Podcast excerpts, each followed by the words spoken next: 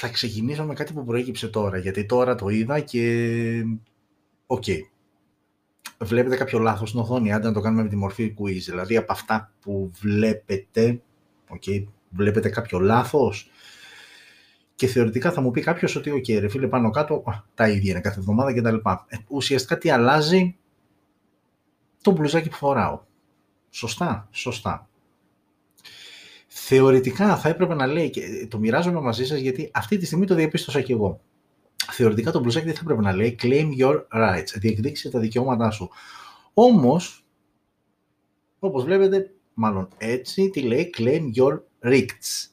Το οποίο αν το μεταφράσεις λέξη προς λέξη ελληνικά σημαίνει διεκδίκησε τις εξέδρες σου. Που φαντάζομαι δεν ήθελε να πει κάτι τέτοιο ο ποιητής.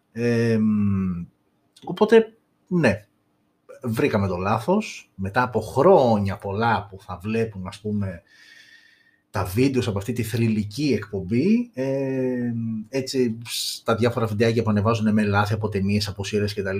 Να λοιπόν που δίνουμε κι εμείς την ευκαιρία να εντοπίσουν το λάθος στο smartphone news και να το μοιραστούν με τον υπόλοιπο κόσμο. OK, okay, εδώ που είναι, εδώ, εδώ είναι το λάθος, λείπει το H. Παιδιά και εγώ τώρα το είδα, τι να πω, εντάξει, το original το έχει γράψει σωστά, σωστά είναι, δεν έχει κάτι άλλο, OK. Okay. Μάλιστα, OK, okay. μικρή παρένθεση, πάμε λοιπόν στα δικά μας, ε, πέμπτη σήμερα, μία εβδομάδα, πέρασε από την ε, προηγούμενη πέμπτη, μια ενδιαφέρουσα εβδομάδα. Είχαμε υλικό, έχουμε μάλλον υλικό μπροστά μας είναι για να το ε, συζητήσουμε και να το δούμε όλοι μαζί. Ε, αρκετές ε, οι συσκευές, ε, πολλές εκ των οποίων και α, σημαντικές και βέβαια, όπως ε, ξέρετε, όσοι ξέρετε και μας παρακολουθείτε, πάντα το πρώτο μέρος έχει να κάνει, όπως ξέρετε, με το off-topic κτλ. Όμως, η αλήθεια είναι ότι αυτή η εβδομάδα δεν έχει κάποιο off-topic θέμα, δεν έχει γίνει δηλαδή κάτι που έτσι να το έχω ξεχωρίσει και να το μοιραστώ μαζί σας. Οκ, αν μου πεις ένα σημαντικό γεγονός, ναι, ήταν η δολοφονία του πολύ γνωστό δημοσιογράφο την ε, περασμένη Παρασκευή έξω από το σπίτι του, αλλά δεν έχει και νόημα τι να συζητήσουμε τώρα. Οκ, όταν πειράζεις ε, πράγματα που δεν πρέπει να πειραχτούν, όχι δεν πρέπει, όχι ότι συμφωνούμε ότι δεν πρέπει, αλλά καταλαβαίνετε, έχουν να κάνουν με τόσο μεγάλα πράγματα και ονόματα και καταστάσεις. Συνήθως αυτή είναι η κατάληξη και αυτό εντάξει δεν συμβαίνει μόνο στη χώρα μας, συμβαίνει παντού okay, και μπορεί πολλοί να προσπάθησαν να μας προσαμειώσουν με την Κολομβία, αλλά να θυμίσω ότι τέτοια περιστατικά γίνονται σε πάρα πολλές χώρες, δεν σημαίνει ότι είσαι υποανάπτυκτος, απλά δυστυχώς ε, αυτοί στη σημερινή εποχή που ευημερούν, αυτοί που βγάζουν χρήμα, αυτοί που κερδίζουν, είναι αυτοί που χρησιμοποιούν ε, σαν κύριο συστατικό στο ότι κάνουν το ψέμα και όχι την αλήθεια. Το ψέμα είναι αυτό που πουλάει και όχι η αλήθεια και αν καθίστε έτσι λίγο και το μεταφέρετε και στα δικά μας ε, εδώ πέρα πράγματα με τα οποία ασχολούμαστε, ακόμα και εδώ, το να κάθεσαι και να γλύφεις και να θεωρείς ότι όποια συσκευή και να έρθει στα χέρια σου είναι υπερτέλεια, ναι μεν τα έχεις καλά με τις εταιρείες και φροντίζεις να είσαι από τους πρώτους που παίρνουν συσκευές, από την άλλη όμως πάβεις να είσαι αντικειμενικός και γίνεσαι και εσύ με αντικείμενο τεχνολογίας βέβαια, αλλά γίνεσαι και εσύ ένας αντίστοιχος δημοσιογράφος αν είναι καθαρά αυτό το επαγγελμά σου, της ε, σειράς όπως είναι και οι άλλοι που θα μας πούνε για αθλητικά νέα, για πολιτικά νέα και για όλα αυτά. Ε, οπότε κάπως έτσι λειτουργεί το σύστημα, δυστυχώς, ε, και έγινε αυτό που έγινε την περασμένη Παρασκευή. Κάποιο άλλο θέμα έτσι δεν υπάρχει που να έχω ξεχωρίσει. OK, okay, σε κάποιες ε, περιοχές έχουν ανοίξει τα καταστήματα με τη μορφή click inside και click away, αν θες να μπεις για να ψωνίσεις με ραντεβού ή αν θες να παραλάβεις από την πόρτα κάτι που έχεις παραγγείλει online. OK, okay, θα μου πεις είναι κάτι και αυτό μετά από τόσο καιρό ας πούμε κλεισούρας και λίγο δυσκολία στο να μπορέσεις να ψωνίσεις κάποια πράγματα γιατί OK, okay, καλό και το online εμπόριο αλλά δεν μπορείς να καλύψεις τα πάντα ε, μέσω ίντερνετ, κυρίως όταν έχει να κάνει με ρούχα, παπούτσια, OK, okay, εκεί υπάρχει ένας άλφα βαθμός δυσκολίας, αλλά OK, okay, ε, το μεγάλο ερωτηματικό, όπως καταλαβαίνετε, είναι τι θα γίνει το Πάσχα, αν και αυτό αφορά κυρίως εμάς που μένουμε στις πόλεις, γιατί αυτοί που είναι ήδη στην εξοχή και στα χωριά δεν έχουν κάποιο ιδιαίτερο θέμα και αγωνία. Για εμάς όμως ε, ισχύει αυτό το ερώτημα του αν θα μπορέσουμε να φύγουμε, θα μας επιτραπεί να φύγουμε και με ποιες προϋποθέσεις θα μπορούμε να φύγουμε. OK, okay, φαντάζομαι αυτή τη εβδομάδα δεν θα προκύψει κάτι, Μα, ίσως από την ερχόμενη, εντάξει φαντάζομαι θα σε αφήσουν μεγάλη εβδομάδα τελευταία στιγμή, αλλά φαντάζομαι από την επόμενη ε, θα μάθουμε, οπότε στην επόμενη εκπομπή φαντάζομαι θα έχουμε κάτι έτσι πιο οριστικό και πιο official, πιο επίσημο. OK, okay, τώρα πάμε στα δικά μας. Ε, ξαναλέω και πάλι ότι αρκετές οι συσκευές θα τις ξεκινήσουμε όπως ξέρετε με την χρονολογική σειρά με την οποία αυτές ε, ανακοινώθηκαν ε, και η αρχή θα γίνει κάπως έτσι πήγα να πω αλλά για πολλωστή φορά, όχι πολλωστή φορά, νομίζω είναι η δεύτερη φορά που το, που το παθαίνω αυτό είναι μέσα στο τρέξιμο και όλα αυτά. Εντάξει, έτοιμα τα έχω, απλά δεν έχω προλάβει, ε, δεν, μάλλον όχι δεν έχω προλάβει, ξέχασα να φορτώσω τις ε, φωτογραφίες ε, οι οποίες έχουν να κάνουν, ok, ένα λεπτό όμως θα μου πάρει, δεν είναι κάτι α, το τρομερό. Ε, πάμε να βάλουμε τις φωτογραφίες λοιπόν για τις συσκευές για τις οποίες θα μιλήσουμε. OK, okay, ευτυχώς είναι έτοιμες, οπότε απλά τις πετάω μέσα και τελειώνει η υπόθεση. Πάρα πολύ ωραία. Και κάτι αντίστοιχο θα κάνω μετά και στις ειδήσεις που δεν είναι πολλές, αλλά αξίζει να γίνει μια κουβέντα και ε, για κάποια συγκεκριμένα θεματάκια που ξεχωρίσαμε. Λοιπόν, ε, χωρίς να το καθυστερούμε άλλο, ξεκινάμε από την Vivo, η οποία για πολλωστή φορά αποφάσισε να ανακοινώσει μια συσκευή που δεν είναι καινούρια, δεν είναι καθόλου καινούρια, απλά αφορά μια διαφορετική αγορά, μια συγκεκριμένη αγορά, αυτή των ε, Φιλιππίνων. Και βέβαια κάποιος, και μου έχουν γίνει πολλές φορές και ερωτήματα ότι ρε φίλε, ποιος ο λόγος τώρα να αναφέρεις συσκευές που ανακοινώθηκαν ας πούμε, και αφορούν, αφορούν την Ινδία, αφορούν ας πούμε συγκεκριμένοι τι Φιλιππίνες κτλ.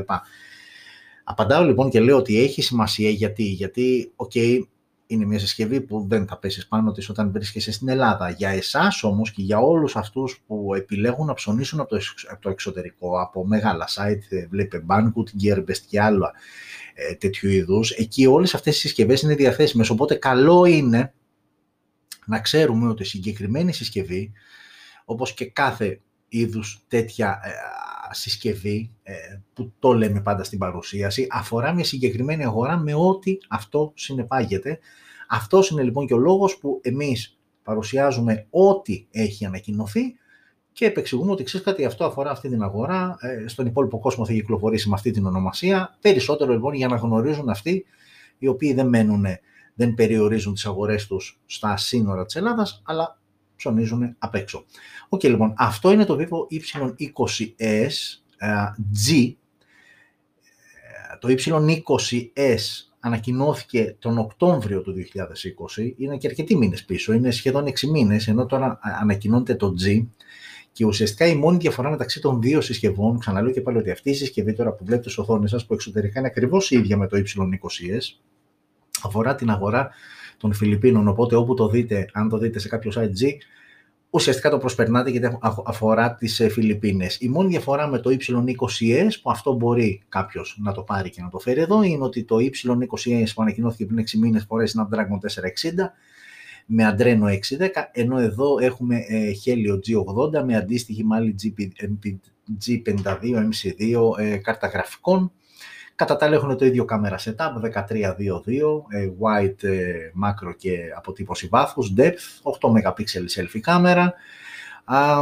τι άλλο, η οθόνη είναι 6,51 inches IPS LCD, ε, ανάλυση HD+, 720x1600 και μπαταρία 5000 mAh στα 18W γρήγορη φόρτιση. Αυτά είναι ακριβώς τη διαχειριστικά. Ξαναλέω και πάλι ότι το Y20S με το Y20SG έχουν διαφορά μόνο στον επεξεργαστή. Snapdragon στην έκδοση που αφορά και τον υπόλοιπο κόσμο, Helio G80 σε αυτή ε, που αφορά ε, αποκλειστικά την αγορά ε, των Φιλιππίνων. Οκ, νομίζω και πολλά είπαμε.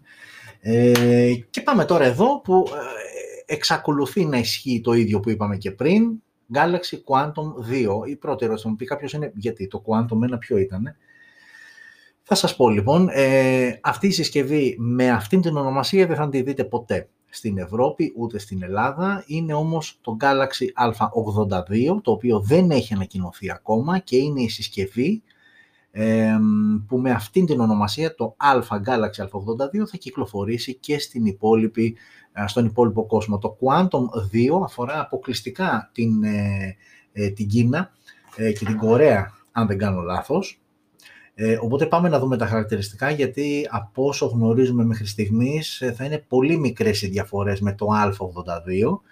Μιλάμε για, λοιπόν για μια συσκευή η οποία είναι αρκετά ενδιαφέρουσα από πλευράς χαρακτηριστικών. Ξεκινώντας από την οθόνη, έχουμε οθόνη 6,7 inches, Dynamic AMOLED 2EP, οθόνη δηλαδή τεχνολογία οθόνης που είδαμε και στα Galaxy S21 στη σειρά, με ρυθμό ανανέωσης στα 120 Hz και υποστήριξη ε, όχι HDR10 δεν έχουμε υποστήριξη. Έχουμε ανάλυση uh, QHD+, 1440x3200, ε, ενώ ε, πλέον επειδή ο, το, ο ρυθμός ανανέωσης έχει να κάνει και με την ανάλυση της οθόνης, ε, επειδή εδώ πέρα πλέον είμαστε πάνω από Full HD+, ξεκαθαρίζουμε ότι το 120 Hz αφορά όταν έχεις την ανάλυση στο Full HD. Okay. Επειδή εδώ πέρα όμως η ανάλυση είναι ανώτερη, εκεί η ανάλυση πέφτει στα 60 Hz. Έχει πάρα πολύ μεγάλη σημασία λοιπόν αυτό για να το γνωρίζουμε όταν παίρνουμε μια τέτοιου είδους συσκευή που πλέον η ανάλυση της οθόνης ε, είναι πάνω από Full HD+. Android 11 out of the box, ε, One User Interface 3.1, ε, Snapdragon 855 Plus στο εσωτερικό με Adreno 640, η συγκεκριμένη τώρα συσκευή, το Quantum 2, είναι διαθέσιμη σε μία έκδοση 628, 6 GB RAM, 128 GB αποθηκευτικός χώρος. Εδώ λογικά θα υπάρξει μία διαφοροποίηση. Συνηθίζεται δηλαδή στην ίδια συσκευή που κυκλοφορεί σε διαφορετικές αγορές να δίνουν και περισσότερες επιλογές εκδόσεων. Εδώ τώρα αυτό είναι στα 628. Πάμε τώρα και στους αισθητήρες στο πίσω μέρος που είναι 3 64 wide ο βασικός αισθητήρας με face detection το focus και οπτική σταθεροποίηση. Ο δεύτερος αισθητήρας είναι 12 MP ultra wide και έχει ένα τρίτο αισθητήριο 5 MP ε, για λήψεις macro. Έχουμε LED flash, έχουμε 4K στα 30 frames per second η λήψη βίντεο και 1080 στα 30, 60 και 240. Μπροστά η selfie κάμερα είναι 10 MP με HDR και δυνατότητα λήψης βίντεο 1080 στα 30. Έχουμε στέρεο ηχεία, δεν έχουμε όμως για ακουστικά. Έχουμε NFC ε, Type-C στο κάτω μέρος και έχουμε και μία μπαταρία 4.500 mAh με γρήγορη φόρτιση στα 25W.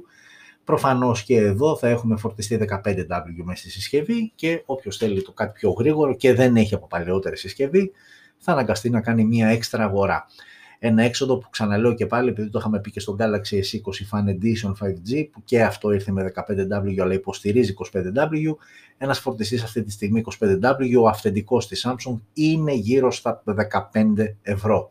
Okay, okay, ε, δεν είναι τόσο για τα λεφτά, αλλά είναι για το γαμώτο, γιατί δηλαδή να μην το έχεις μέσα όταν μιλάμε για συσκευές που έχουν και αρκετά χρήματα, δηλαδή η συγκεκριμένη συσκευή, η τιμή της είναι στα 520 ευρώ, Οκ, δεν είναι ευρώ, ε, το, μεταφ... το μεταφράζουμε εμείς ευρώ, γιατί είναι, ξαναλέω και πάλι, το Quantum δεν θα έχει κυκλοφορήσει ποτέ με αυτήν την ονομασία, θα είναι το Galaxy A82.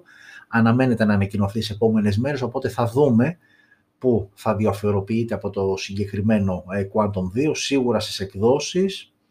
Φαντάζομαι δεν θα έχει κάποια άλλη σημαντική διαφορά.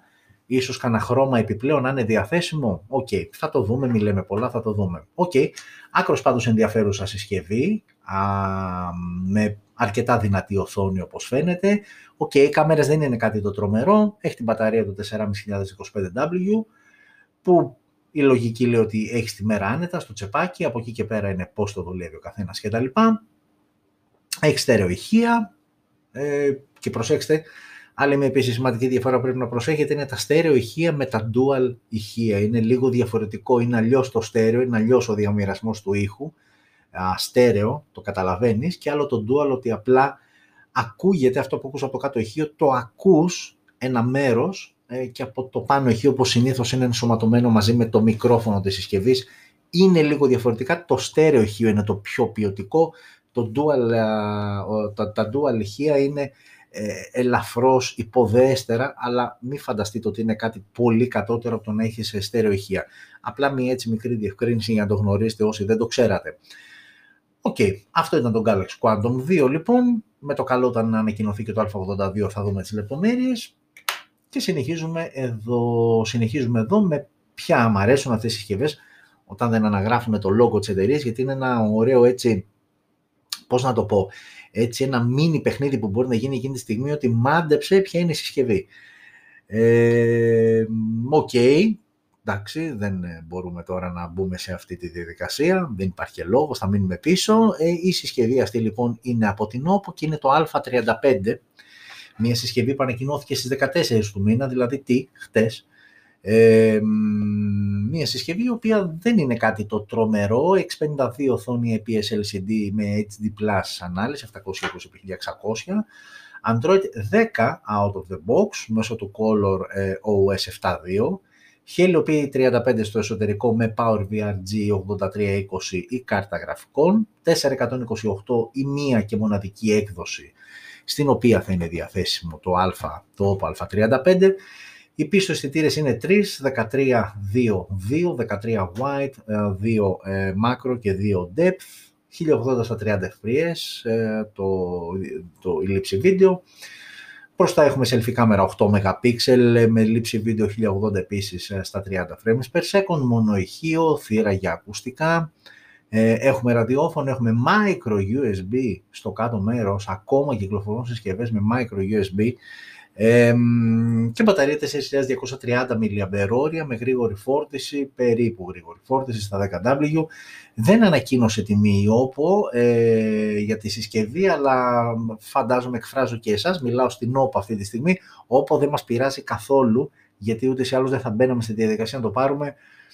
Τι να σου πω, και 120 ευρώ να είχε 130 δεν νομίζω ότι θα μπαίνει κάποιος στη διαδικασία. Α, έχει και το σαρωτή, κλασικά στο πίσω μέρος, όπως τις παλιές καλές εποχές. Οκ, δεν έχει κάτι το ιδιαίτερο. Τώρα ξαναλέω και πάλι δεν ξέρουμε την τιμή, γιατί άμα μου πεις 150-160 ευρώ θα γελάσουμε όλοι μαζί. Αλλά ξαναλέω και πάλι και 120 να έχει, δεν νομίζω. Όχι, αυτές είναι οι συσκευούλες που βγαίνουν εκεί για την εγχώρια αγορά. Δηλαδή, φαντάζομαι ότι κάποιος ο οποίος θέλει κάτι τόσο απλό ε, δεν θα μπει στη διαδικασία τώρα να μπει στο ίντερνετ για την να τη φέρει από Κίνα ε, και να περιμένει ένα μήνα για να πάρει τι. Αυτό εδώ δεν νομίζω. Και σύν το ότι πλέον δεν ξέρω αν το έχετε παρατηρήσει, για όσους ψωνίζετε ε, από το εξωτερικό, ότι πλέον οι, πώς να το πω, οι, οι διαφορές μεταξύ των ε, τιμών στα smartphones και σε άλλα πράγματα, αλλά για τα smartphones τώρα που μιλάμε, μεταξύ Ελλάδας, ε, Ευρώπης και Κίνας, η ψαλίδα έχει μικρύνει πάρα πολύ. Παλιά ήταν που και εγώ ίδιος ψώνιζα πάρα πολύ και έμπαινα στη διαδικασία να περιμένω και 20 και 30 μέρες για να μου έρθει γιατί υπήρχε όντως μια σημαντική χρηματική διαφορά. Ε, α, κάτσε λίγο να βλέπετε. Μένει υπήρχε όντως μια σημαντική χρηματική διαφορά. Πλέον αυτό δεν υφίσταται, είναι πολύ μικρές οι διαφορές. Ε, οπότε κυρίως τώρα ο περισσότερος κόσμος, αυτός δηλαδή που θα επιλέξει να πάρει κάποια συσκευή απ' έξω, είναι αυτός που απλά δεν μπορεί να βρει τη συσκευή στη χώρα του για τον χύψη λόγο, γιατί δεν υπάρχει κάποια επίσημα αντιπροσωπεία, γιατί δεν έρχεται επίσημα στη χώρα και όχι τόσο σε επίπεδο τιμής όσο ήταν παλαιότερα. Πλέον είναι πάρα, έχει μικρύνει πάρα πολύ η ψαλίδα, ε, οπότε γι' αυτό και στο κομμάτι των smartphones τουλάχιστον ε, έχει πέσει αρκετά ε, ο, ο, ο, ρυθμός αγοράς ε, για συσκευές smartphones. Okay, okay, εντάξει. Εδώ όμως ε, ξεκινάνε τα σοβαρά της εβδομάδας. Η Sony χθες ανακοίνωσε την ε, Xperia τρίτης ε, γενιάς σειρά, ξεκινώντας με το 10 τρίτης γενιάς, το 5 τρίτης γενιάς και το κορυφαίο 1 α, τρίτης ε, γενιάς. έχω την εντύπωση, δεν ξέρω, αυτό το feeling μου άφησε ότι ε, θα τα πάει καλά. Και αν όχι τόσο με αυτό που βλέπετε στις οθόνες σας, γιατί αυτό είναι το 10 τρίτης γενιάς, το Xperia 10 τρίτης γενιάς, που είναι το πιο οικονομικό το πιο απλό α, της τριάδας. το 5 ε, τρίτης γενιάς και το 1 τρίτης γενιάς είναι πραγματικά πολύ δυνατές συσκευές και είναι α, συσκευές με, σαφή προσανατολισμό στην κάμερα, στη λήψη φωτογραφικών, φωτογραφιών μάλλον, στη λήψη βίντεος, ε, γενικότερα έχουν πολλή τεχνολογία πάνω τους Ε, από πλευράς design βέβαια, okay, okay, μην περιμένετε κάτι το τρομερό, κλασικά Sony Xperia, δηλαδή, okay, okay, βλέπεις εδώ το 10, α, το 13 της γενιάς ας πούμε και λες τώρα τι bezel είναι αυτά πάνω κάτω, okay, okay, έχει ένα κόλλημα, παύλα, έναν, πώς να το πω, έναν περίεργο συντηρητισμό η Sony Mobile στο συγκεκριμένο, δεν ξέρω, φοβάται να δοκιμάσει, φοβάται να ρισκάρει, να παίξει, ε, φαντάζομαι δεν έχει εισπράξει κάποια υπερβολική αγάπη για το design από τους καταναλωτές, οπότε σου λέει όπα εδώ είμαστε και δεν τα αλλάζουμε με τίποτα. Κουλτούρα, πείτε το όπως θέλετε, ε, έχει προσκολλήσει σε ένα πολύ συγκεκριμένο concept και αυτό τραβάει τα τελευταία χρόνια ε, και δίνει περισσότερο ενδιαφέρον στο περιεχόμενο και όχι τόσο στην εξωτερική εμφάνιση. Αυτό είναι ε, ηλίου φαεινότερον ότι με αυτόν τον τρόπο σκέφτεται Ok, okay, εντάξει, την εικόνα τη βλέπετε, πάμε να δούμε και το εσωτερικό, γιατί εκεί ε, είναι η ουσία. Ε, ξεκινάμε λοιπόν, ξαναλέω και πάλι, με το οικονομικότερο της σειράς, το 10 τρίτης γενιάς, γυαλί μπροστά και πίσω, αλλά πλαστικό το πλαίσιο.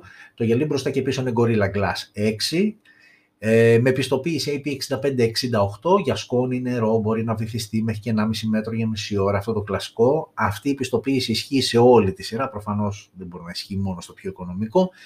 Πάμε τώρα και στα της οθόνης, όπου εδώ έχουμε οθόνη εξάρα, OLED, με υποστήριξη HDR και ανάλυση 1080x2520, τριλούμινους ε, display, ε, τεχνολογία που συναντάμε και στις τηλεοράσεις ε, μπράβια της Sony.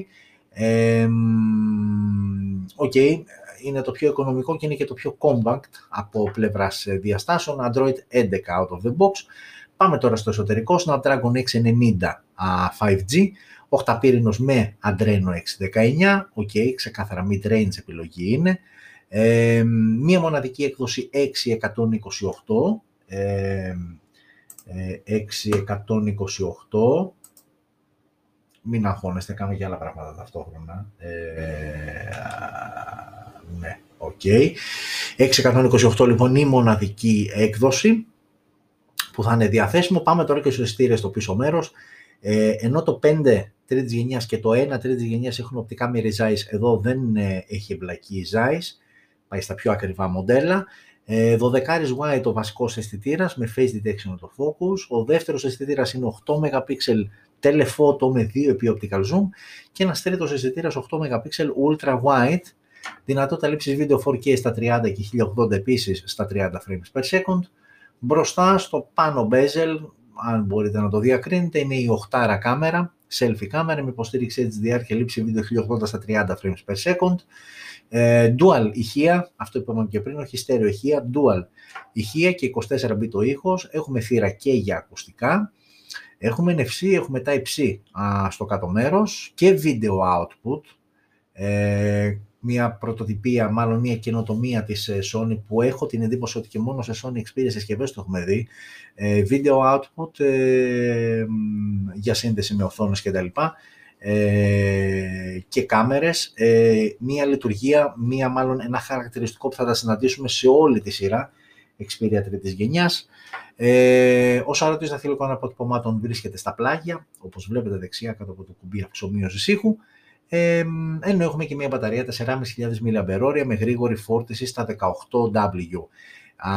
η συσκευή Προσέξτε τώρα τι γίνεται. Ανακοίνωση, κατά την ε, ανακοίνωση δεν έγινε καμία αναφορά στις τιμές. Πράγμα περίεργο, αλλά ok, okay, μάλλον προφανώς το έχουν για πιο μετά. Όμως οι φήμες λένε ότι είναι μια συσκευή που θα κυμανθεί γύρω στα 350 με 400 ευρώ. Ε, ok, okay. είπαμε σε επίπεδο design, τα είπαμε, τα συμφωνήσαμε, από εκεί και πέρα είναι προσωπικό γούστο του καθενός. Σε επίπεδο χαρακτηριστικών, επίσης δεν είναι κάτι το τρομερό. Ε, και η αλήθεια είναι ότι ναι, ε, το συγκεκριμένο εγώ θα το προσπερνούσα, δηλαδή στα 350 με 400 ευρώ, ok, okay, σαφώς υπάρχουν και άλλες επιλογές, ε, αρκετά καλύτερες. Παίρνεις όμως ε, μια ποιοτική συσκευή με Gorilla Glass μπροστά και πίσω, οκ, το feeling έχει αυτή την αναλογία 21 προς 9, το cinematic ας πούμε, που δεν το συναντάς εύκολα εκεί έξω, σε άλλη συσκευή. Οκ, είναι premium το DNA της συσκευής, ακόμα και του 10 τρίτης γενιάς που είναι το πιο οικονομικό.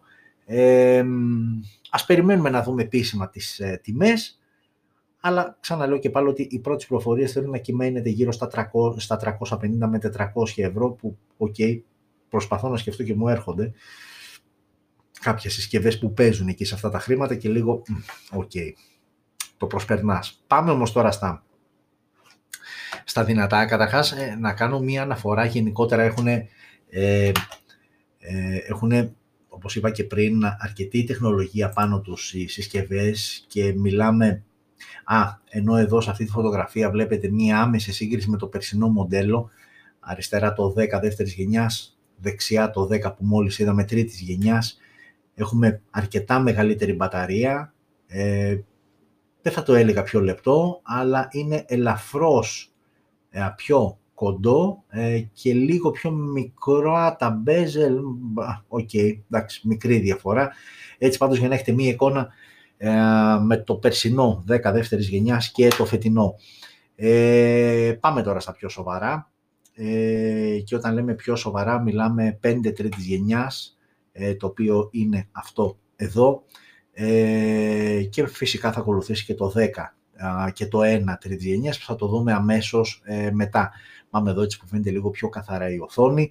Ε, καταρχάς, ξαναλέω και πάλι ότι το κυρίως το 5 και το 1 τρίτης γενιάς είναι συσκευές που απευθύνονται σε κόσμο που του αρέσει η φωτογραφία, το βίντεο, ε, είναι για gamers, είναι για κάποιον που θα κάτσει και θα δει κάποια ταινία και κάποια σειρά από τη συσκευή του, γιατί έχουν τρομερές οθόνες. Ε, μην ξεχνάμε, εδώ καταρχάς έχουμε και, στην, και στο 5 και στο 1 έχουμε οπτικά με ριζάις. Ε, καθίσανε άνθρωποι που έχουν ασχοληθεί από τη Sony με την σειρά Α στις φωτογραφικές μηχανές, που ξέρετε πολύ καλά εσείς που προφανώς είστε επαγγελματίες του είδους ή έστω οι γνώστες τι εστί αλφα σειρά της Sony στις ε, φωτογραφίες. Έχουν βάλει λοιπόν τεχνογνωσία, έχουν χρησιμοποιήσει πολλά πραγματάκια ε, που χρησιμοποιούν οι επαγγελματικές ε, φωτογραφίες, ε, συνεχή αυτόματη εστίαση, ας πούμε ένα παράδειγμα, real ε, time eye autofocus που ακολουθεί, πιάνει το μάτι και το ακολουθεί όταν το υποκείμενο κινείται για τη λήψη της φωτογραφίας. και όλα αυτά βέβαια είναι ένα συνδυασμό στα οπτικά με που χρησιμοποιούν α, οι συσκευές με αλγόριθμους ειδικούς που έχει φτιάξει, την έξυπνη τεχνολογία που έχουν μέσα τους αυτές τις συσκευές και εξεργάζονται όλα αυτά τα δεδομένα που αποτυπώνουν α, οι κάμερες ε, πάμε να δούμε όμως, υπάρχει και μια ειδική επίστρωση για πρώτη φορά από την Zeiss ε, στους ε, φακούς, ε, όπου μειώνει την αντανάκληση όταν αυτή είναι αρκετά έντονη, ε, συνήθως όταν έχουμε έντονο φως, είτε σκοτάδι με κάποιον προβολέα, είτε μέρα από το φως του ήλιου κτλ. Ε, γενικότερα, γενικότερα είναι, είναι, είναι, είναι πολλά είναι πολλά που κουβαλάνε πάνω. Πάμε όμως να δούμε καταρχάς, να δούμε τι σημαίνει Xperia 5 τρίτης γενιάς. Λοιπόν, ε, και εδώ έχουμε Gorilla Glass 6, μπροστά και πίσω. Η διαφορά όμως είναι ότι πλέον το πλαίσιο είναι από αλουμίνιο. Αναβαθμίζεται λοιπόν σε αυτό το κομμάτι α, η ποιότητα της συσκευής. IP6568 πιστοποίηση, αυτό είπαμε είναι κοινό και στις τρεις συσκευές. Πάμε τώρα στην οθόνη, ελαφρώς μεγαλύτερη, μην φανταστείτε, εξάρα ήταν στο 10, εδώ στο 5 είναι 6,1 και πάλι OLED. Εδώ πλέον έχουμε όμως refresh rate στα 120 Hz, HDR BT 2020 υποστήριξη, 1080x2520 η ίδια ανάλυση Full HD+, Android 11 out of the box, Snapdragon 888 5G πλέον. Το 5 τρίτης γενιάς και το 1 τρίτης γενιάς πλέον μεταπηδάμε, πάμε στην κατηγορία flagship, ε, μόνο και μόνο λόγω επεξεργαστή, αλλά τελικά δεν είναι μόνο επεξεργαστής ε, και Adreno 660, αντίστοιχα GPU. Ε, οι εκδόσεις που θα είναι διαθέσιμες είναι 8, 128 και 8, 256, άρα όπως και να έχει το πεντάρι με 8 GB RAM θα το πάρεις. πάντως υποστηρίζει και κάρτα microSD. Πάμε τώρα και στους αισθητήρες. Εδώ έχουμε τρεις αισθητήρες και πάλι. Εδώ πλέον έχουμε όμως τρεις δωδεκάριδες αισθητήρες και οι τρεις είναι... Okay. Ε, οπότε, ναι. Και η τιμή το όταν ανακοινώθηκε πέρυσι και νομίζω και τώρα στην Ελλάδα το Xperia 1 δεύτερης γενιάς είναι εκεί στο χιλιάρικο. Αυτό το 999 έχει κολλήσει κάποιους ε, μήνες. Οκ, δεν είναι τόσο τρομακτικές οι διαφορές με το περσινό μοντέλο. Ε, ακόμα και η οθόνη και οι αισθητήρες που είναι τα δυνατά σημεία α, της συγκεκριμένης σειράς είναι πάνω κάτω ίδια ε, με μικρές ελάχιστες διαφοροποιήσεις. Α, οπότε, ναι, οκ, κλασικά. Θα πω ότι αυτός που έχει το περσινό μοντέλο Ok, okay, δεν υπάρχει λόγος να τρέξει να αναβαθμίσει το φετινό, αλλά για κάποιον που τον ενδιαφέρει η φωτογραφία, οφείλει να το βάλει μέσα στις επιλογές και το Xperia 1 τρίτης γενιάς, μαζί με τα υπόλοιπα κορυφαία flagship, φαντάζομαι ότι αν παίζεις σε αυτά τα χρήματα, okay, θα δει μια 11 Ultra 5G, θα δει S21 Ultra, θα δει μια 12, ε, iPhone 12 Pro Max, Ok, okay, εκεί θα παίξει, ε, οπότε τα λεφτά προφανώς δεν είναι πρόβλημα, οπότε οφείλεις εσύ α, να δεις και αυτή τη συσκευή. Και πάμε στην TCL. Η TCL ε, ανακοίνωσε αρκετές συσκευές για να ολοκληρώσει την σειρά 20, γιατί είχαμε δει το 20C και το 20 5G και ήρθανε τώρα στο σύνολο άλλες 5 για να κλείσουν την ε, φετινή σειρά φαντάζομαι δεν θα έχει κάτι άλλο, άρα στο σύνολο 7 σειρές απαρτίζουν την 20 TCL 20 σειρά. Εδώ βλέπουμε τώρα στις οθόνες τις 5 που ανακοινώθηκαν και θα τις δούμε βέβαια φυσικά α, μαζί. Ε, ok, okay, φεύγουμε από την οικογενειακή και ξεκινάμε με το πρώτο. Αυτό είναι το TCL 20L α, που βλέπετε και τις δύο χρωματικές αποχρώσεις τις οποίες θα είναι διαθέσιμο έτσι με αυτό το ωραίο έτσι παιχνίδι που γίνεται πίσω στο back panel. Μιλάμε λοιπόν για μια συσκευή που είναι γυαλί μόνο μπροστά, όλα τα υπόλοιπα είναι πλαστικά. Ε, παίρνει δύο κάρτες SIM, αλλά είναι hybrid σύστημα, δηλαδή αν θέλετε να βάλετε και microSD θα στερηθείτε α, την μία microSD, την μία μάλλον ε, κάρτα SIM. Android 11 out of the box μέσω του TCL User Interface, Snapdragon 662 και Adreno 610, 428 και 628, οι δύο διαθέσιμες εκδόσεις. Στο πίσω μέρος 4 αισθητήρια, 48 wide, 2 8 ultra wide, 2 macro, 2 depth και λήψη βίντεο 1080 στα 30 frames per second, ενώ μπροστά η selfie κάμερα είναι 16 MP με υποστήριξη HDR και λήψη βίντεο πάλι 1080 στα 30 και 60 frames per second. Μονό ηχείο θύρα για ακουστικά. Έχουμε NFC, έχουμε τα υψί στο κάτω μέρος. Ο σάρωτης δαχτυλικών αποτυπωμάτων βρίσκεται στα πλάγια της συσκευής και έχει μια μπαταριούλα 5.000 mAh με γρήγορη φόρτιση στα 18W. Στη βασική του έκδοση, το 20L, έχει ανακοινωθεί ότι θα κοστίζει, που η βασική έκδοση είναι 428, 230 ευρώ. Ε, και OK, okay, φαντάζομαι ότι το, το 4 GB RAM πολλούς μπορείς να τους φρενάρει, θα πας προφανώς στην επόμενη έκδοση που είναι 628 ε, χωρίς όμως να ξέρουμε εκεί πόσο θα κοστίζει, φαντάζομαι θα είναι κανένα σαραντάρι παραπάνω, δεν νομίζω να είναι παραπάνω, να είναι εκεί γύρω στα 2,70. OK, okay, TCL 20L δεν είναι κάτι το ιδιαίτερο, αυτή είναι η συσκευή, 4G συσκευή, δεν υποστηρίζει 5G συνδεσιμότητα, για ό,τι αυτό ε, συνεπάγεται για εσάς κτλ. OK, okay, αυτή είναι η μία, η πρώτη, η πιο οικονομική. Ε, η αμέσως επόμενη είναι το Plus. TCL 20 Plus που πάμε έτσι λίγο να δούμε ε, σε, σε επίπεδο εξωτερικής εμφάνισης, κάποιος μπορεί να μου πει ότι δεν βλέπω κάποιες διαφορές και όντως δεν υπάρχουν διαφορές. 667 IPS LCD οθόνη, 1080x2400 η ανάλυση, Snapdragon 662 ε, και εδώ. Ε, η, η, πρώτη ουσιαστικά διαφορά μεταξύ του L και του L Plus είναι στις κάμερες. Εδώ έχουμε 4 αισθητήρες με βασικό αισθητήρα πλέον 64 wide, 8 MP ε, ultra wide, 2 MP macro, 2 depth, αλλά αναβαθμίζεται λίγο ο βασικός αισθητήρας και αναβαθμίζεται και η selfie κάμερα, εδώ πλέον είναι στα 16 MP, και όχι στα 8 που ήταν πριν το απλό 20L. Λήψη βίντεο 1080 στα 30 και 60 frames per second, όπως και να έχει όμως, γιατί δεν αλλάζει ο επεξεργαστής. Μόνο ηχείο για ακουστικά και εδώ ο σαρωτής δαχτυλικών από τη μαμά βρίσκεται στα πλάγια και μπαταρία 5.000 mAh στα 18W.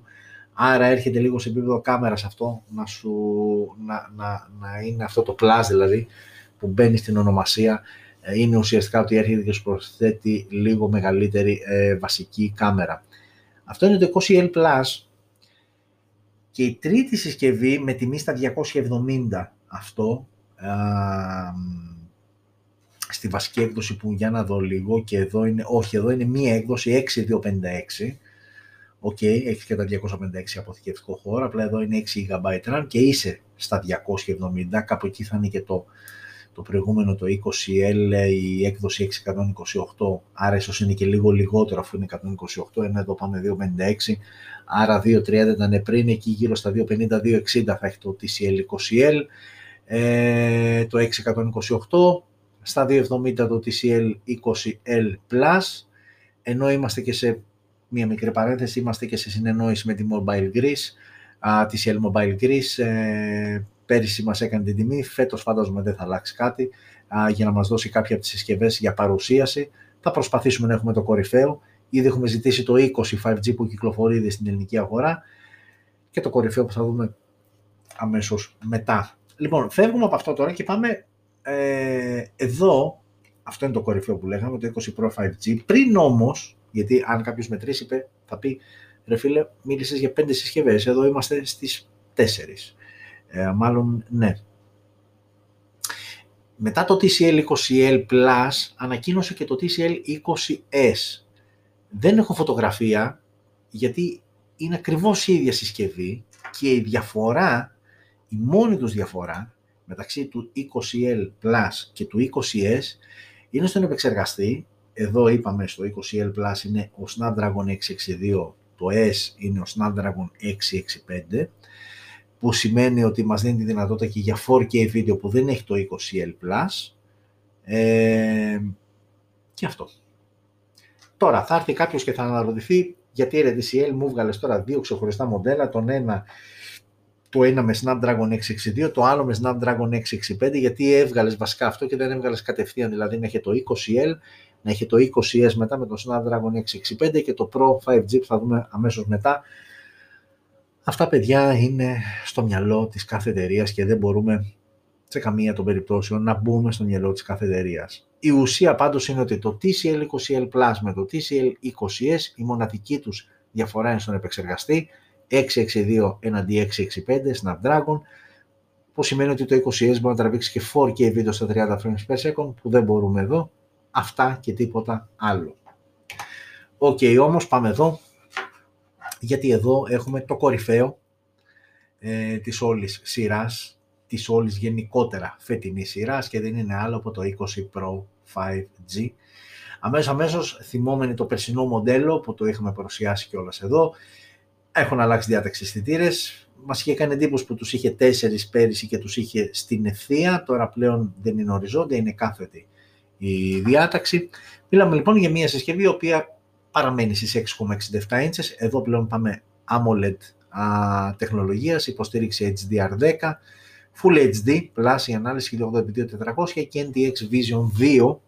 Πέρυσι ήταν πρώτης γενιάς, και πραγματικά ένα από τα πράγματα που μας ε, εντυπωσίασαν από το περσινό 10 Plus, που θα δούμε και μια γρήγορη σύγκριση με το φετινό, ήταν η οθόνη του, η ευκρίνεια, γενικότερα τα χρώματα, τα πάντα. Η οθόνη ήταν ένα από τα δυνατά, ένα από τα πολύ δυνατά του περσινού 10 Plus.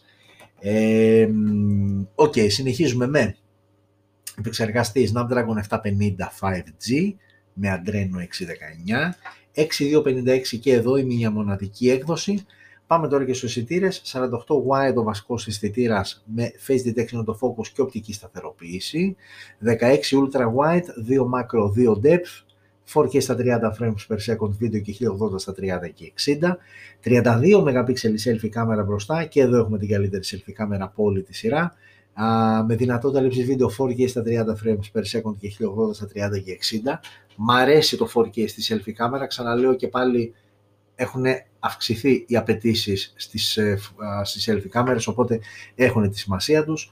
Μονό ηχείο θύρα για ακουστικά 24 bit ήχος, dual band το Assistant GPS, NFC, τα υψί e στο κάτω μέρος και μπαταρία 4.500 mAh με γρήγορη φόρτιση στα 18W, όμως, επειδή μιλάμε για την κορυφαία, υποστηρίζει και ασύρματη φόρτιση στα 15W. Η συσκευή α, θα παίξει γύρω στο 500 που αν θυμάμαι καλά και πέρυσι το αντίστοιχο 10 Plus από εκεί κάπου ξεκίνησε 5550, έπεσε βέβαια μετά, αλλά όταν πρωτοκυκλοφόρησε στην Ελλάδα ήταν γύρω στο 500 η τιμή του. OK, okay, φαντάζομαι ότι θα είναι ποιοτικό έχοντας την εμπειρία από το περσινό μοντέλο, ε, συμπαθητικά χαρακτηριστικά. Τώρα, στα λεφτά του, OK, okay, φαντάζομαι ότι θα έχει πολύ καλή οθόνη και καλύτερα αφού μιλάμε για NXTVISION δεύτερης γενιάς από πέρυσι. Ενώ μιας και μιλάμε για πέρυσι, εδώ έτσι μια καλύτερη εικόνα, βλέπετε ότι η οθόνη είναι και κουρμπαριστή δεξιά και αριστερά, όπως ήταν και πέρυσι. Ε, το πίσω μέρος, ναι είναι γυαλί, ε, δεν θυμάμαι αν το είπα, αλλά είναι γυαλί μπροστά και πίσω. Ενώ πάμε να κάνουμε και αυτό το συγκριτικό, δεξιά το TCL 10 Pro το περσινό, φέτος TCL 20 Pro 5G. Ε, βλέπουμε λοιπόν ότι σε επίπεδο λογικής οθόνης και πέρυσι ήταν κουρμπαριστή και ε, φέτος. Ε, Είπαμε για τους αισθητήρες ότι είναι στη διαφορετική διάταξη. Πάμε να δούμε όμως τις διαφορές τους. Μικρότερη οθόνη πέρυσι, 647 inches, 667 φέτος. Επίσης AMOLED όμως και HDR10 υποστήριξη και πέρυσι και φέτος. Και με την ίδια ανάλυση 1080x2340 πέρυσι ήταν 19,5 προς 9 αναλογία, φέτος είναι 20 προς 9, είναι λίγο πιο ψηλό λίγο δηλαδή. Ε, πέρυσι Snapdragon 675, φέτος Snapdragon 750 5G.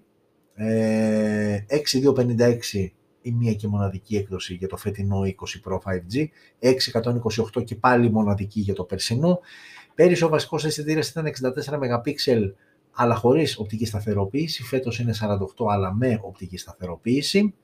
Ο Ultra Wide παραμένει ίδιος, ε, ο Macro πέρυσι ήταν 5 MP, φέτος είναι 2, ενώ για αποτύπωση βάθος ο Depth είναι 2 MP και πέρυσι και φέτος.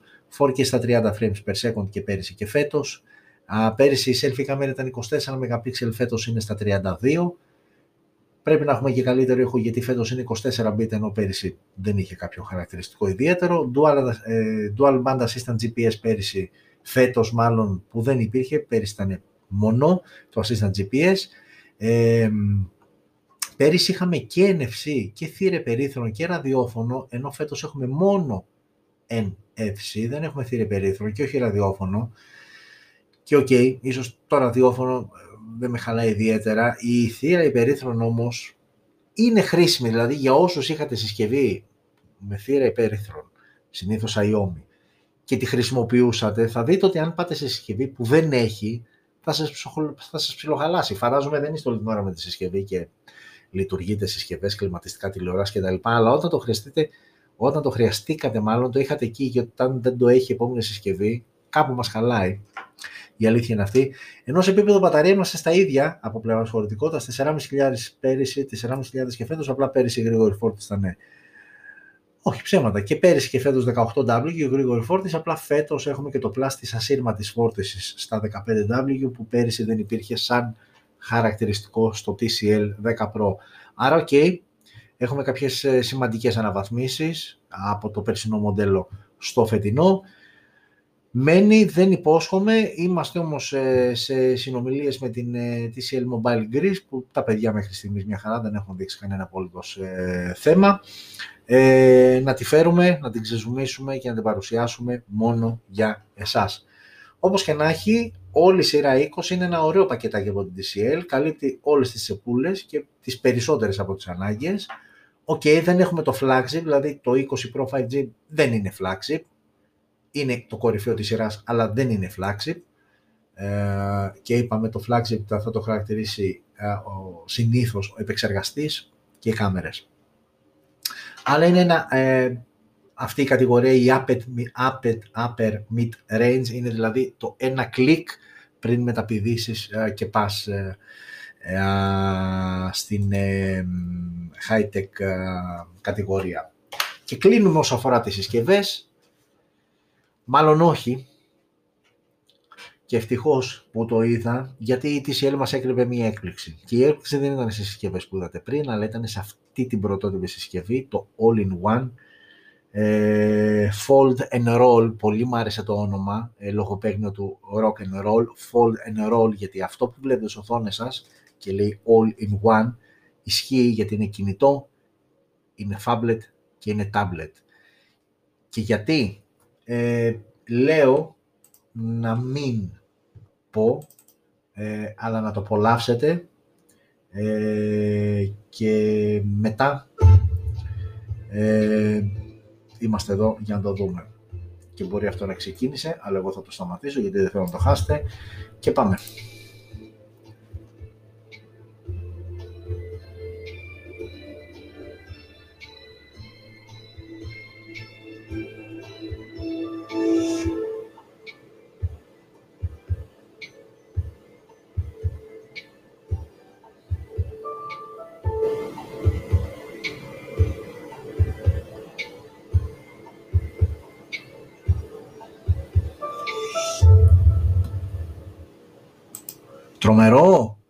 Γιατί αυτή τη στιγμή αυτό που είδατε είναι κάτι το οποίο και είναι foldable, διπλώνει, και rollable, ξεδιπλώνει και γίνεται από phablet, tablet.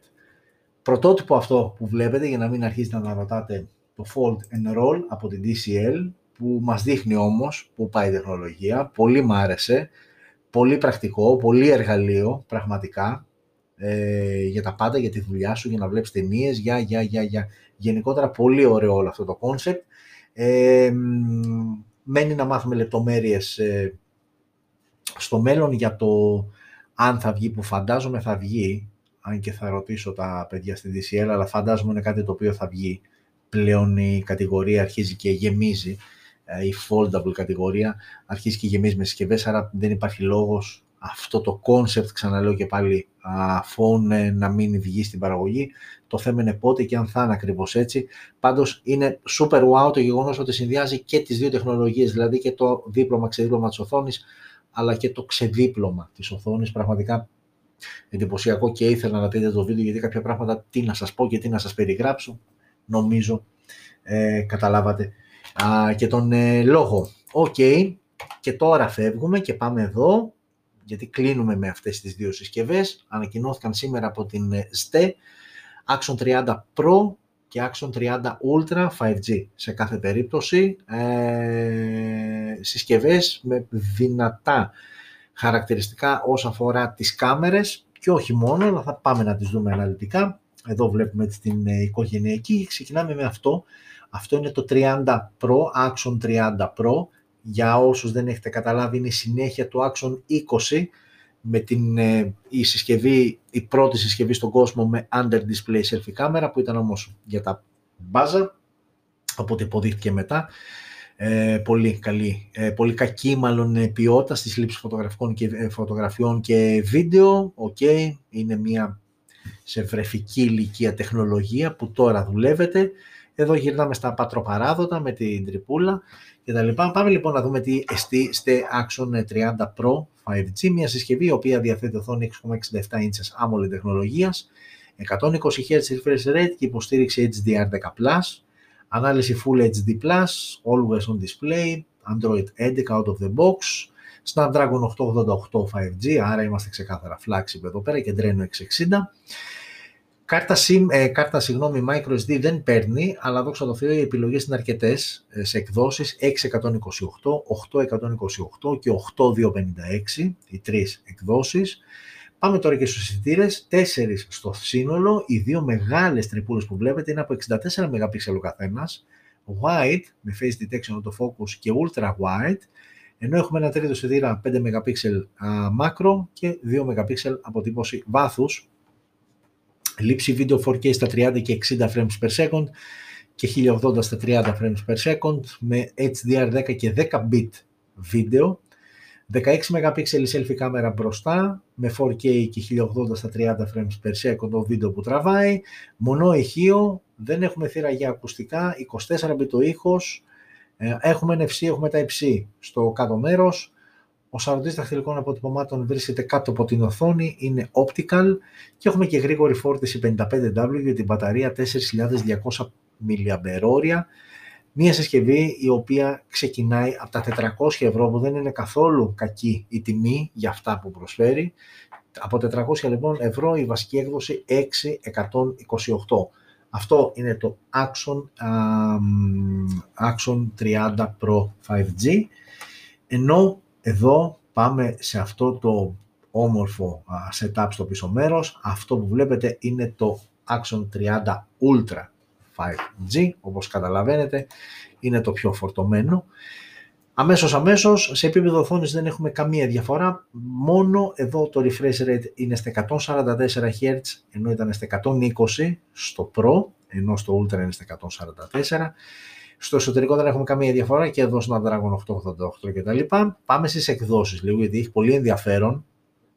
8256 η βασική έκδοση την οποία θα κυκλοφορήσει το 30 Ultra,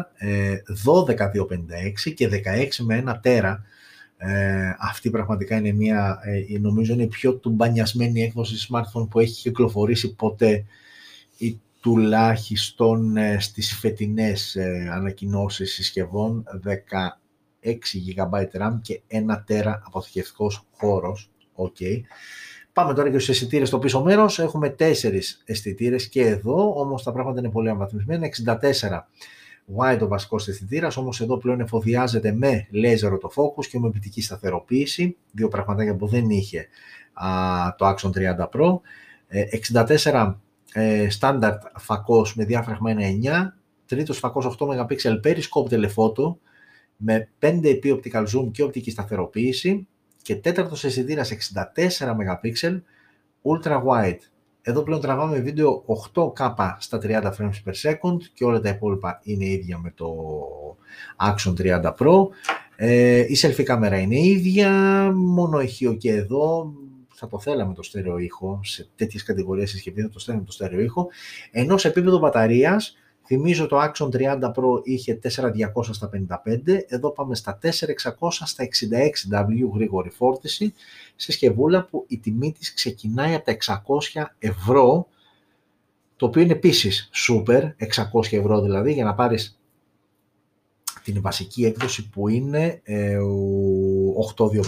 8256, ε, ε, να πάρεις ένα αρκετά δυνατό κάμερα setup στο πίσω πέρος με περισκόπ τηλεφώτο, 64 ultra wide φακό, ο βασικός με laser, το focus και οπτική σταθεροποίηση. Είναι αρκετά καλό α, το κάμερα setup στο πίσω μέρος. Η μπαταρία είμαστε κομπλέ, 4600 στα 66W γρήγορη φόρτιση, ok. Ε, στα υλικά τι έχουμε, γίνεται κάποια αναφορά; Ε, ναι, όχι, Gorilla Glass 5 είναι, στο μπροστινό μέρος. OK, okay, ε, φαντάζομαι ότι αξίζει, δηλαδή καλά και τα 400 του 30 Pro, αλλά του 30 Ultra νομίζω τα 200 ευρώ παραπάνω αξίζουν και σε επίπεδο οθόνης και σε επίπεδο αισθητήρων και μικρή αναβάθμιση στην κάμερα.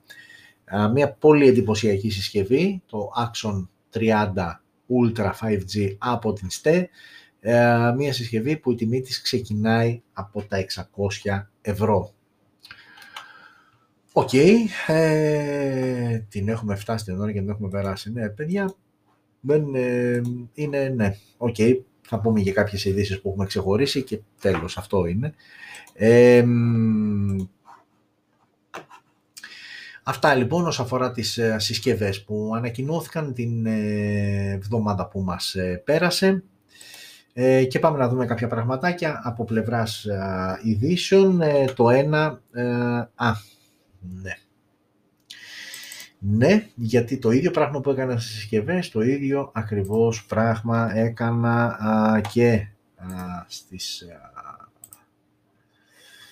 Α, έκανα και στις ε, εικόνες που είχαν να κάνουν με τις, ε, με τις ειδήσεις, αλλά μην αγχώνεστε, θα το φτιάξουμε αμέσως, αυτές είναι και λιγότερες εικόνες. Πάμε εδώ να δούμε. OK, okay, τις ανοίγουμε. Πάμε και εδώ. OK, okay, OnePlus 9 Pro, γιατί το έβαλα εδώ. Θα μου πεις, έχει ανακοινωθεί η συσκευή. Ναι, έχει ανακοινωθεί.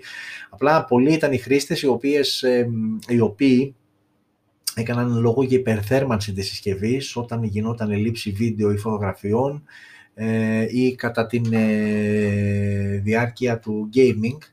Ε, η OnePlus το είδε, το αφουγκράστηκε, το έψαξε, έχει βγάλει ένα fix αυτή τη στιγμή που εν μέρη λύνει το πρόβλημα, ενώ μέσα στις επόμενες μέρες, άντε μήνα στο πολύ, θα βγει και δεύτερο που θα βελτιώσει ακόμα περισσότερο την κατάσταση. Ε, το update που έχει βγει είναι με build number 11233, έχει ξεκινήσει από την Ινδία και ήδη έχει αρχίσει και χτυπάει α, σύμφωνα με μαρτυρίες και πρώτες συσκευές σε ευρωπαϊκές χώρες. Ε, και ξαναλέω και πάλι θα ακολουθήσει και δεύτερο update που θα διορθώσει πλήρως το πρόβλημα αυτό της υπενθέρμανσης που παρουσιάστηκε. Οπότε αν κάποιος, κάποιοι από εσάς έχετε ήδη το OnePlus 9 Pro και έχετε παρατηρήσει αυτό το πρόβλημα, ενημερώστε μας και εμάς σε περίπτωση που έχει έρθει το update και το κάνετε και δείτε ότι όντως ε, υπάρχει διαφορά.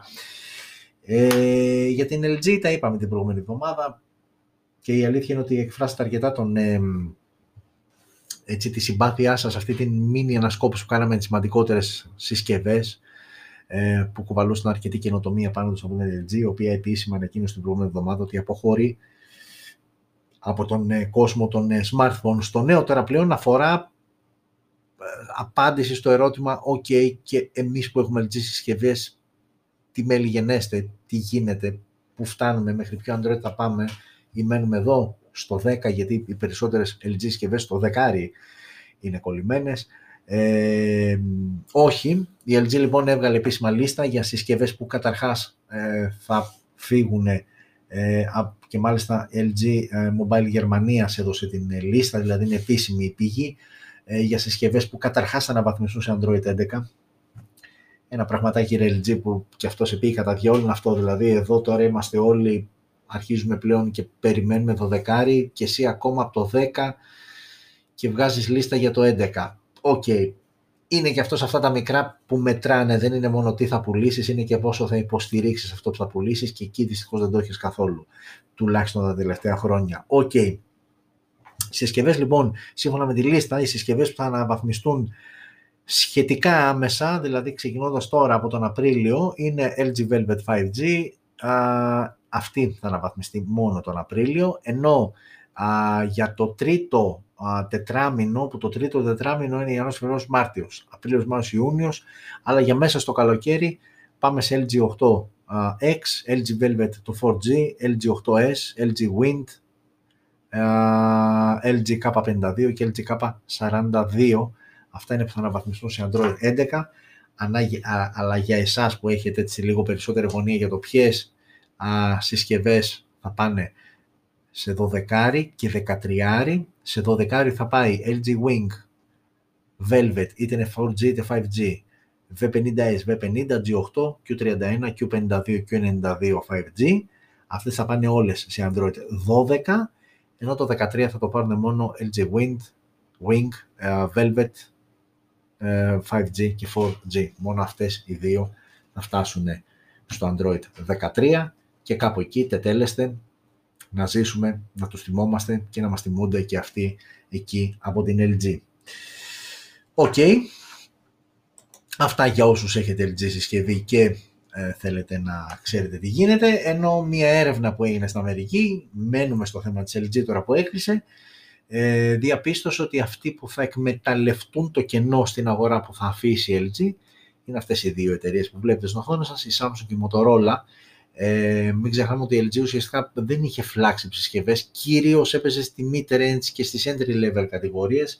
Άρα εκεί αυτοί που θα χτυπήσουν πιο πολύ, ε, οι καταναλωτές θα στραφούν περισσότερο σε αυτές τις δύο εταιρείες σύμφωνα με στοιχεία από την Counterpoint Research. Ε, γιατί μην ξεχνάμε, το έχω ξαναπεί ότι πάντα μια εταιρεία μην την, ε, πώς να το πω, μην την αξιολογείται αποκλειστικά με την εδώ εικόνα της.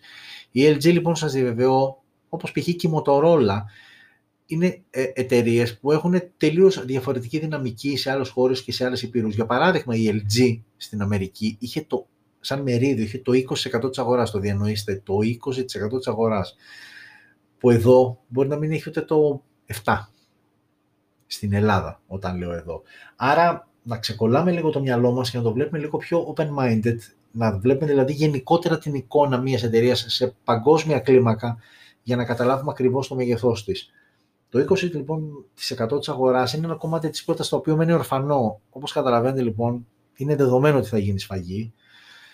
Οπότε Samsung και Motorola, σύμφωνα με την έρευνα αυτή, είναι αυτές που έχουν τις περισσότερες πιθανότητες για να πάρουν το μεγαλύτερο, εντάξει, σίγουρα όχι όλο, αλλά το μεγαλύτερο κομμάτι της πίτας ε, τώρα που αυτή η πίτα μένει, το κομμάτι αυτό της πίτας μένει ορφανό. Ε, οκ, και συνεχίζουμε με την ε, τελευταία είδηση, που τελευταία είδηση, η πρώτη τελευταία είδωση, γιατί θα σας κλείσω σήμερα με βιντεάκι έτσι ωραίο. Η Κοσμοτέ πλέον ανακοίνωσε και επίσημα ότι κλείνει το 3G δίκτυο για να απελευθερωθεί χώρος για περαιτέρω ανάπτυξη των 5G δικτύων. η, ο όχι απεγκλωβισμός, η απαγκίστρωση από τα 3G δίκτυα θα ξεκινήσει σταδιακά από τον Σεπτέμβριο του 2021 και θα γίνει για τρεις μήνες, για 4 Σεπτέμβριο, Οκτώβριο, Νοέμβριο, Δεκέμβριο, μέχρι το τέλος του έτους δηλαδή θα έχει πάψει πλέον να υφίσταται το 3G δίκτυο, οπότε πλέον όλοι θα παίζουν με 4G και 5G και μάλιστα ε, προτείνει σε κόσμο που έχει ακόμα συσκευή που υποστηρίζει μόνο 3G δίκτυα να επισκεφτεί τα καταστήματα α, της ε, Κοσμοτέ και με κάποια ιδιαίτερα, με κάποια ειδικά μάλλον εκπτωτικά πακέτα να προμηθευτούν μια πιο καινούργια, πιο σύγχρονη συσκευή ε, για να μπορεί, γιατί το όλο θέμα δημιουργείται κυρίως ε, με τα data, ε, για να μπορεί να χρησιμοποιήσει τη συσκευή με τα πλέον ε, νέα της τεχνολογίας. Και θα σας κλείσω με αυτό, γιατί μπορεί πολλοί να κάνουν unboxing στα διάφορα κανάλια ανά τον κόσμο, αλλά η Xiaomi όταν λέει ότι έχω αδιάβρωση συσκευή, το λέει και το εννοεί. Και τι θέλω να πω; Αυτό που βλέπετε είναι το Mi i11 Ultra που ανακοινώθηκε πριν λίγες μέρες, το κορυφαίο των κορυφαίων, τη Xiaomi και όχι μόνο.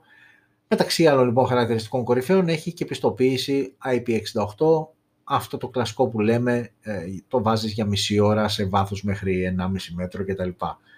Οπότε λοιπόν η Xiaomi τι έκανε, έδωσε τη στολή του δίτη σε έναν μη επάλληλό της, δεν κατάλαβα ακριβώς τι, της έδωσε ένα πακεταρισμένο Mi 11 Ultra 5G και της λέει πήγαινε στο βυθό και κάνε unboxing.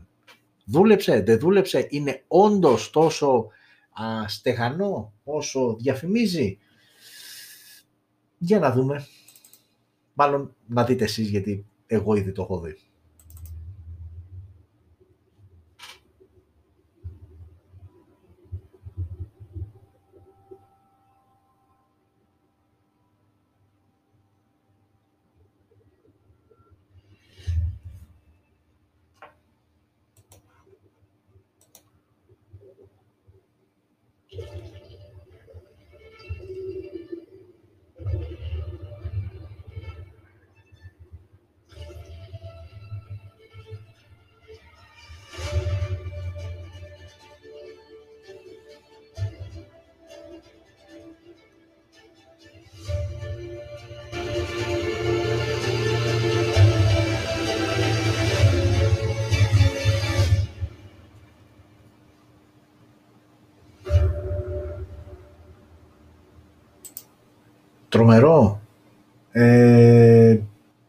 Okay. Είναι εντυπωσιακό α, το όλο concept και η συσκευή δούλεψε κανονικά. OK. Okay. Σκουπίζουμε τα νερά από πάνω μας. Νομίζω ότι καλύψαμε πλήρως τη εβδομάδα που μας πέρασε. Οπότε ήρθε η ώρα για να ανανεώσουμε το ραντεβού μας για την ερχόμενη Πέμπτη και ώρα 9.30 για το 31ο α, επεισόδιο α, Smartphone News α, της δεύτερης σεζόν, μια εκπομπή που τόσο πολύ έχετε αγκαλιάσει και έχετε αγαπήσει και χαίρομαι, χαιρόμαστε εμείς εδώ στο Smartphone NGR ιδιαίτερα για αυτό. Ε, ως γνωστόν, ε, μας ψάχνετε και μας βρίσκετε σε όλα τα social media, Twitter, Facebook, Instagram, TikTok. Κάνουμε εκεί τα δικά μας και τα ωραία στο TikTok. Subscribe φυσικά στο κανάλι μας. Καμπανάκι για να ενημερώνεστε για κάθε τι νέο που ανεβάζουμε. Οπότε να είστε όλοι και όλες καλά, να ζείτε smart και ανανεώνουμε το ραντεβού μας για την ερχόμενη πέμπτη. Φιλάκια πολλά.